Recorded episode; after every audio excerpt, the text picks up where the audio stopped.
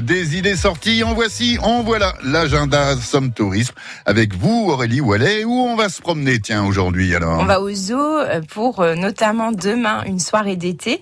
Euh, le zoo sera ouvert jusqu'au coucher du soleil, donc c'est vraiment idéal pour un pique-nique en famille. le, les 24 et 31 juillet, ce sont des visites intitulées Les secrets du zoo. Vous allez aller dans les coulisses, donner à manger aux animaux, découvrir les cuisines.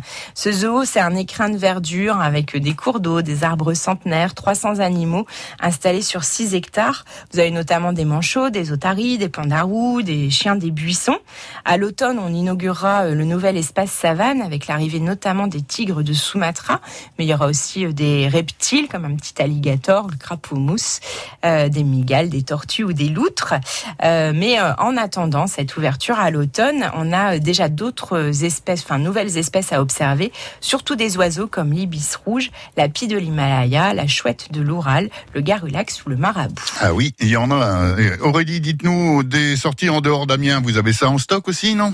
On part à Corbie, donc dans la vallée de la Somme également, qui euh, propose pendant l'été euh, des nouvelles euh, visites guidées. Donc à, partir de demain jusqu'au 23 août, on aura notamment les visites spectacles Les Fantômes du Vendredi. C'est une visite nocturne de Corbie et de son abbatiale avec des comédiens en costume. C'est à 20h30, ça dure 2 heures et c'est entre 5 et 10 euros. Et puis une visite guidée en réalité virtuelle avec un masque de VR qui vous fait découvrir l'abbaye de Corbie du 16 au 18 siècle. Ces visites guidées, elles sont proposées du mardi au samedi. C'est à 16h30 et ce sera jusqu'au 24 août. Merci Aurélie. Voilà, vous avez le choix. C'est à vous de choisir maintenant. Allez, 7h17, ça veut dire que dans